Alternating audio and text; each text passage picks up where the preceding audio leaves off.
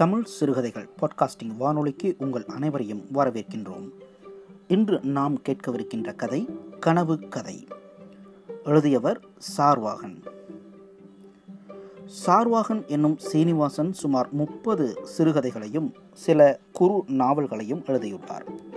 தாமரை தீபம் சதங்கை ஞானரதம் கணையாளி ஆகிய பிற இதழ்களில் இவரது கதைகள் வெளிவந்துள்ளன. சார்வாகன் சிறுகதைகள் என்னும் தொகுப்பின் மூலம் தமிழ் சிறுகதை உலகில் தமக்கான இடத்தை உருவாக்கி கொண்டவர். இவரது கதைகளின் மொழி தனித்தன்மை கொண்டது.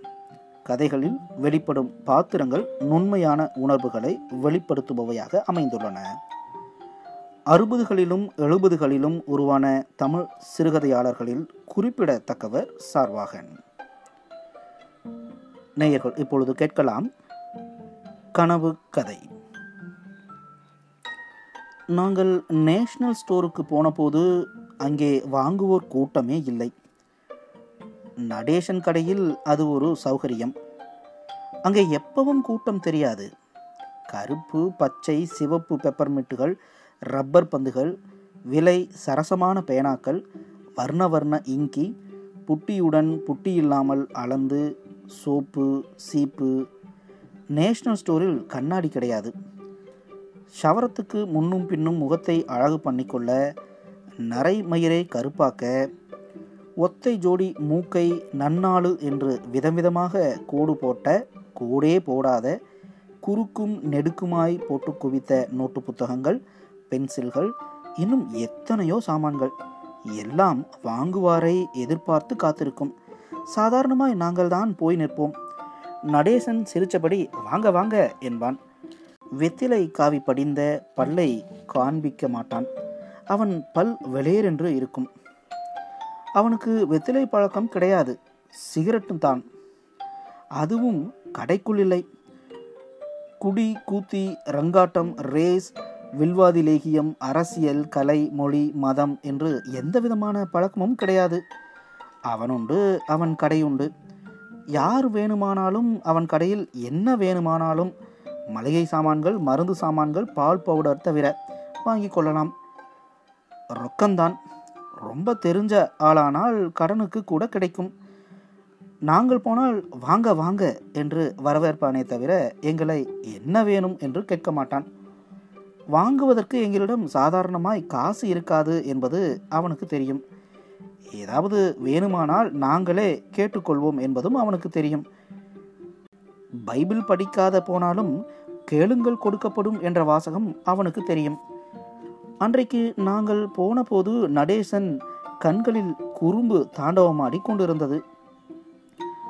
முகத்தில் ஒரு விஷம புன்னகை. தண்ணீர் மேல் எண்ணெய் சிந்தினால் நிற அலைகள் பரவுகிற மாதிரி. நாங்கள் கடைக்குள்ளே நுழைந்தோம். சிவப்பிரகாசம் மாத்திரம் எச்சிலை சாக்கடையில் துப்பிவிட்டு வந்தான். கடைக்குள்ளே துப்பினால் நடேசனுக்கு பிடிக்காது. எங்களை பார்த்தவுடன் சிரித்தபடி வாங்க வாங்க என்று வழக்கப்படி வரவேற்றுவிட்டு நடேசன் குனிந்து மந்திரவாதி போல மேசைக்கடியிலிருந்து ஒரு பொருளை எடுத்து காட்டி இது என்ன சொல்லுங்க பார்ப்போம் என்றான். பெருமிதத்தோடு எங்களை பார்த்தான். அவனுடைய இந்த அசாதாரணமான நடவடிக்கையினால் ஒரு கணம் சிந்தனை தடுமாறி போன நான் சமாளித்து கொண்டு என்ன அது என்று கேட்பதற்குள் ரெங்கன் அப்பொருளை கை நீட்டி எடுத்தான். முதலில் அதில் ஒன்றும் விசேஷம் இருந்ததாக தெரியவில்லை. சாதாரண கடை தராஸ் என்று தான் நினைத்தேன். ரெங்கன் அதை எடுத்து தூக்கி நிறுத்து பார்த்ததும் தான் அது சாதாரண தராஸ் அல்ல என்பது தெரிந்தது. அதில் ஒரு பக்கம் ஒரு தட்டும் மறுபக்கம் ஒன்றன் கீழ் ஒன்றாக மூன்று தட்டுகளும் இருந்தன. எனக்கு ஒன்றும் புரியவில்லை. இது என்னன்னு சொல்லிட்டா ஆளுக்கு ரெண்டு ஸ்வீட் தர்றேன் என்று சொல்லி மீண்டும் ஒரு பெருமித புன்னகையை உதிர்த்தான் நடேசன். நானும் சிவப்பிரகாசமும் தெரியவில்லை என்று சொல்லி தோல்வியை ஒத்துக்கொண்டு விட்டோம். ரெங்கன் மாத்திரம் சிறிது நேரம் அந்த மூணு தட்டு தராசை திருப்பி திருப்பி பார்த்தபடி யோசனை செய்தான். வயசு நாற்பதானாலும் அவனுக்கு இன்னும் ஸ்வீட் என்றால் ஆசையோ என்னமோ. கடைசியில் அவனும் என்ன அது படா ஆச்சரியமாக இருக்குதே என்று பொதுவாக உலகுக்கு அறிவித்துவிட்டு தோற்றத்துக்கு அடையாளமாக தராசை திருப்பி தந்துவிட்டான் நடேசனுக்கு ஒரு சந்தோஷம். பரவாயில்லை. தெரியாவிட்டாலும் பரவாயில்லை. எடுத்துக்குங்க என்று சொல்லி அருகில் இருந்த பெப்பர் மிட்டுகள் பாட்டிலுக்குள் கைவிட்டு சில மிட்டாய்களை அள்ளி எங்களிடம் நீட்டினான். ரெங்கன் ரெண்டு எடுத்துக்கொள்ள நானும் ஒன்று எடுத்துக்கொண்டேன் மரியாதைக்காக. சிவப்பிரகாசம் வேண்டாம் என்று மறுத்துவிட்டான் அவனுக்கு டயபிட்டிஸ் சர்க்கரை வியாதி ஸ்வீட்டும் சாப்பிட மாட்டான். அரிசி சாதமும் சாப்பிட மாட்டான். சும்மா எடுத்துக்கப்பா இந்த ஸ்வீட்டில் எல்லாம் சர்க்கரையே கிடையாது என்று நடேசன் வற்புறுத்தவே என் பங்கு நீயே எடுத்துக்க. இடுப்பில் ஒரு நாலு முழம் தட்டு சுற்று வேட்டி முழங்கால் தெரிய அள்ளி சுருகி கட்டியிருந்தது. வேட்டி காவியா இருந்து வர்ணம் போனதோ அல்லது வெள்ளையா இருந்து பழுப்பாக மாறி கொண்டிருந்ததோ ஆண்டவனுக்கே தெரியும் என்று சிவப்பிரகாசம் பிடிவாதமாய் மறுத்துவிட்டான். நடேசன் தன் பங்கையும் எடுத்து கொள்ளவில்லை. சிவப்பிரகாசத்தின் பங்கையும் எடுத்துக்கொள்ளவில்லை சர்க்கரை இல்லாத ஸ்வீட் பிடிக்காதோ என்று ரெண்டு பைசாவைத்தான் வீணடிப்பானேன் என்ற சிக்கன புத்தியோ. மிட்டாய்களை பாட்டிலுக்குள் போட்ட பின் நாங்கள் வேண்டி கேட்டதன் பேரில் மூணு தட்டு தராசின் மர்மத்தை விளக்கினான் நடேசன். ஒரே சமயத்தில் மூணு பேர் கடைக்கு வந்து ஒரே சாமானை கேட்டு நெருக்கினால் ஒவ்வொருத்தருக்கும் ஒவ்வொரு முறையாக நிறுத்து கொடுப்பதற்கு பதிலாக ஒரே முறையில் நிறுத்த நேரச் செலவையும் சக்தி செலவையும் குறைக்கும் சாதனமாம் அது. எப்படி நம்ம யோசனை? என்று பெருமிதத்தோடு கேட்டான். நடேசன் கடை வைத்த நாள் முதலாக பார்த்திருக்கிறேன். ஒரே சமயத்தில் மூணு பேர் கூடி சாமான் உடனே வேணுமென்று ரகலை செய்ததை ஒரு நாள் கூட பார்த்ததில்லை. இருந்தாலும் அவனுடைய உற்சாகத்தை கெடுப்பானேன் என்று சும்மா விட்டேன். ரெங்கனுக்கு தான் ஆச்சரியம் தாங்க முடியவில்லை. நம்ம நடேசனுக்கா? இவ்வளவு முன் யோசனையா? என்று தன் உணர்ச்சிகளை வெளிப்படுத்தினான். அந்த சமயத்தில் தான் அந்த ஆள் கடைக்கு வந்தது. வந்த ஆசாமி சாமியார் போலவும் இல்லை குடும்பி போலவும் இல்லை. நாற்பது வயசு இருக்கும். கரளை கரளையாக கட்டுமஸ்தான தேகம் தலைமயிர் கருப்பாக நீண்டு வளர்ந்து பிடரி மேல் புரண்டு கொண்டிருந்தது. அடர்த்தியான புருவம் நெற்றி மேல் கம்பளி பூச்சி போல் ஒட்டி கொண்டிருந்தது கண்கள் கருப்பு வைரங்கள் போல ஜுவலித்தன.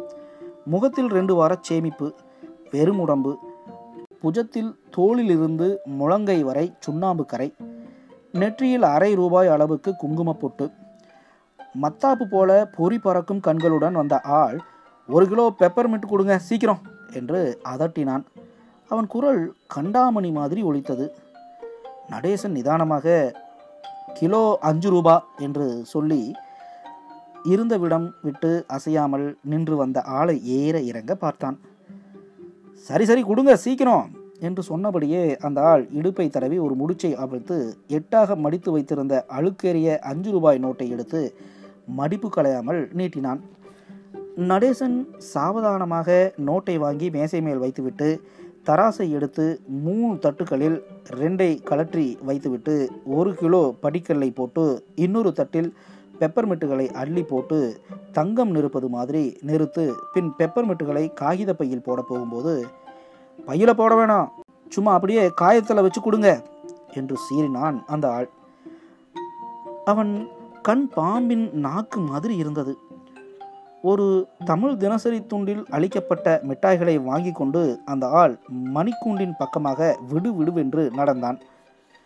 அவன் என்ன செய்ய போகிறான் என்ற ஆவலினால் ஈர்க்கப்பட்டு நானும் ரங்கனும் சிவப்பிரகாசமும் அவனுக்கு சற்று பின்னால் அவனை தொடர்ந்தோம். நடேசன் கடையிலிருந்து சுமார் நூற்றி ஐம்பது அடி தொலைவில் நகராட்சி மணிக்கூண்டு இருக்கிறது. அது வருஷம் தேதி காட்டுவதில்லை. ஆகவே அது நின்று எவ்வளவு நாள் ஆச்சுதென்று தெரியாது. எப்போதும் பனிரெண்டு மணி காட்டிக்கொண்டிருக்கும் விளக்கு வைக்கும் அந்த நேரத்திலும் அது மணி பனிரெண்டு என காட்டிக்கொண்டிருந்தது எங்கள் ஊர் பஜாரின் நடு நாயகமான மணிக்கூண்டை சுற்றித்தான் சிறிது வெற்றிடம் இருக்கிறது. சாதாரணமாக நாலு நாலு பேராய் கூடி கூடி பேச வசதியான இடம். சற்று தள்ளி போனால் பறவைகளின் எச்ச வீச்சுகளுக்கு பலியாக நேரும். மணிக்கூண்டுக்கு அருகே அப்படி இல்லை. மணிக்கூடின் அடியில் இருந்த சிறு மேடை அருகில் நின்று கொண்டு அந்த பெப்பர்மிட்டுக்கார ஆள் அருகில் இருந்தவர்கள் கையில் ஓரிரு பெப்பர்மிட்டுகளை திணித்தான். அவர்கள் திகைத்தார்கள். சாப்பிடுங்க சாப்பிடுங்க. ஆண்டவன் பிரசாதம் என்று சொல்லிக்கொண்டே இன்னும் சில பேர்களுக்கும் நடேசன் கடை மிட்டாய்களை அளித்தான். யாரோ ஒரு ஆசாமி மணிக்கூண்டருகே சும்மா ஸ்வீட் விநியோகம் செய்கிறான் என்ற செய்தி எப்படியோ அரை நிமிஷத்திற்குள் பஜார் முழுவதும் பரவிவிட்டது. பள்ளத்துட்பாயும் வெள்ளம் போல ஜனக்கூட்டம் மணிக்கூண்டை நோக்கி பாய்ந்தது. மணிக்கூண்டின் அருகே வந்துவிட்ட நானும் ரங்கனும் சிவப்பிரகாசமும் முழங்கையாலும் பிருஷ்டத்தாலும் இடித்து உந்தி தள்ளி நகர்த்தப்பட்டு கொஞ்சம் கொஞ்சமாக கூட்டத்தின் வெளிப்புறத்துக்கு வந்துவிட்டோம். சுற்றிலும் மேலே இருந்து கூச்சலிடும் பட்சிகளின் சப்தத்தை அமுக்கிக் கொண்டு சார் சார் மிட்டாய் சார்! என்ற சத்தம்தான் கேட்டது. எங்கள் ஊர் வாசிகளுக்கு பெப்பர்மிட் மிட்டாய் என்றால் அவ்வளவு பிரேமை என்று எனக்கு அதுநாள் வரை தெரியவே தெரியாது. கூட்டமே சேராத நடேசன் கடையில் கூட பெப்பர் மிட்டு வாங்க ஏதாவது குழந்தைகள் தான் எப்போதாவது வறுமை ஒழிய இங்கே போல விழுந்தடித்து ஓடி வந்த பெரியவர்களை கண்டதில்லை. வெள்ளை சட்டைக்காரர்கள் கம்பிக்கரை வேட்டிக்காரர்கள் சட்டையே இன்றி சாய வேட்டி கட்டினவர்கள் டெர்லின் பனியன்கள் மணிக்கட்டில் கடியாரம் கட்டினவர்கள் கயிறு கட்டினவர்கள் வெள்ளிக்காப்பு போட்டவர்கள் நரைமீசை வழுக்கை தலைகள் முறுக்கு விற்று கொண்டிருந்த பல்லே இல்லாத கிழவி அவளது ஏஜென்டான அவள் பேரன் பல பல நைலான் ஜரிகை மினுக்கும் ரவிக்கையுடன் பஜாருக்கு வந்திருந்த கைக்குழந்தைக்காரிகள் குருவிக்காரிகள் பெட்டிக்கடையில் பீடி சிகரெட் சோடா கலர் வெற்றிலை வாழைப்பழம் புகையிலை வாங்க வந்தவர்கள். இவர்கள் கால்களுக்கிடையே குனிந்து வளைந்து ஓடின நிர்வாண சிறுவர் சிறுமியர் கண்ணை மூடி திறப்பதற்குள் பெருங்கூட்டம் சேர்ந்து விட்டது. தேன்கூடு போல நொய் என்ற சத்தம். பெப்பர்மிட்டுக்காரன் மிட்டாய்கள் தேங்கி நின்ற காகிதத்தை அனுமார் போல தலை மட்டத்துக்கு ஏந்தி பிடித்து மேடை மேல் ஒரே தாவக ஏறி நின்றான். இவ்வளவு தூரத்திலும் அவன் கண்கள் தணல் போல தெரிந்தன. சத்தம் போடக்கூடாது. நான் சொல்கிறபடி கேட்டால் எல்லாருக்கும் கிடைக்கும் என்று உரத்த குரலில் கூவினான். மொல் என்று ஒளி எழுப்பி கொண்டிருந்த கூட்டம் ஒரு கணத்தில் மௌனமானது. முனிசிபல் விளக்கின் நீல வெளிச்சத்தில் கூட்டத்தின் ஓராயிரம் முகங்களும் மூச்சு விடுவதை கூட நிறுத்தி மோபாயை நிமிர்த்தி அண்ணாந்து அவனை ஆவலுடன் நோக்கின. அம்முகங்கள் அவ்வொளியின் பச்சையாய் இருந்தன. எல்லாரும் மணிக்கூண்டு பெருமாளுக்கு ஒரு பெரிய நமஸ்காரம் போடுங்க என்று பெப்பர்மிட்டு சாமியாரிடமிருந்து ஆணை பிறந்தது. ஒரு கணம் உயிரிழந்து பிணமாய் நின்றிருந்த கூட்டம் உழுக்களுடன் உயிர் பெற்றது.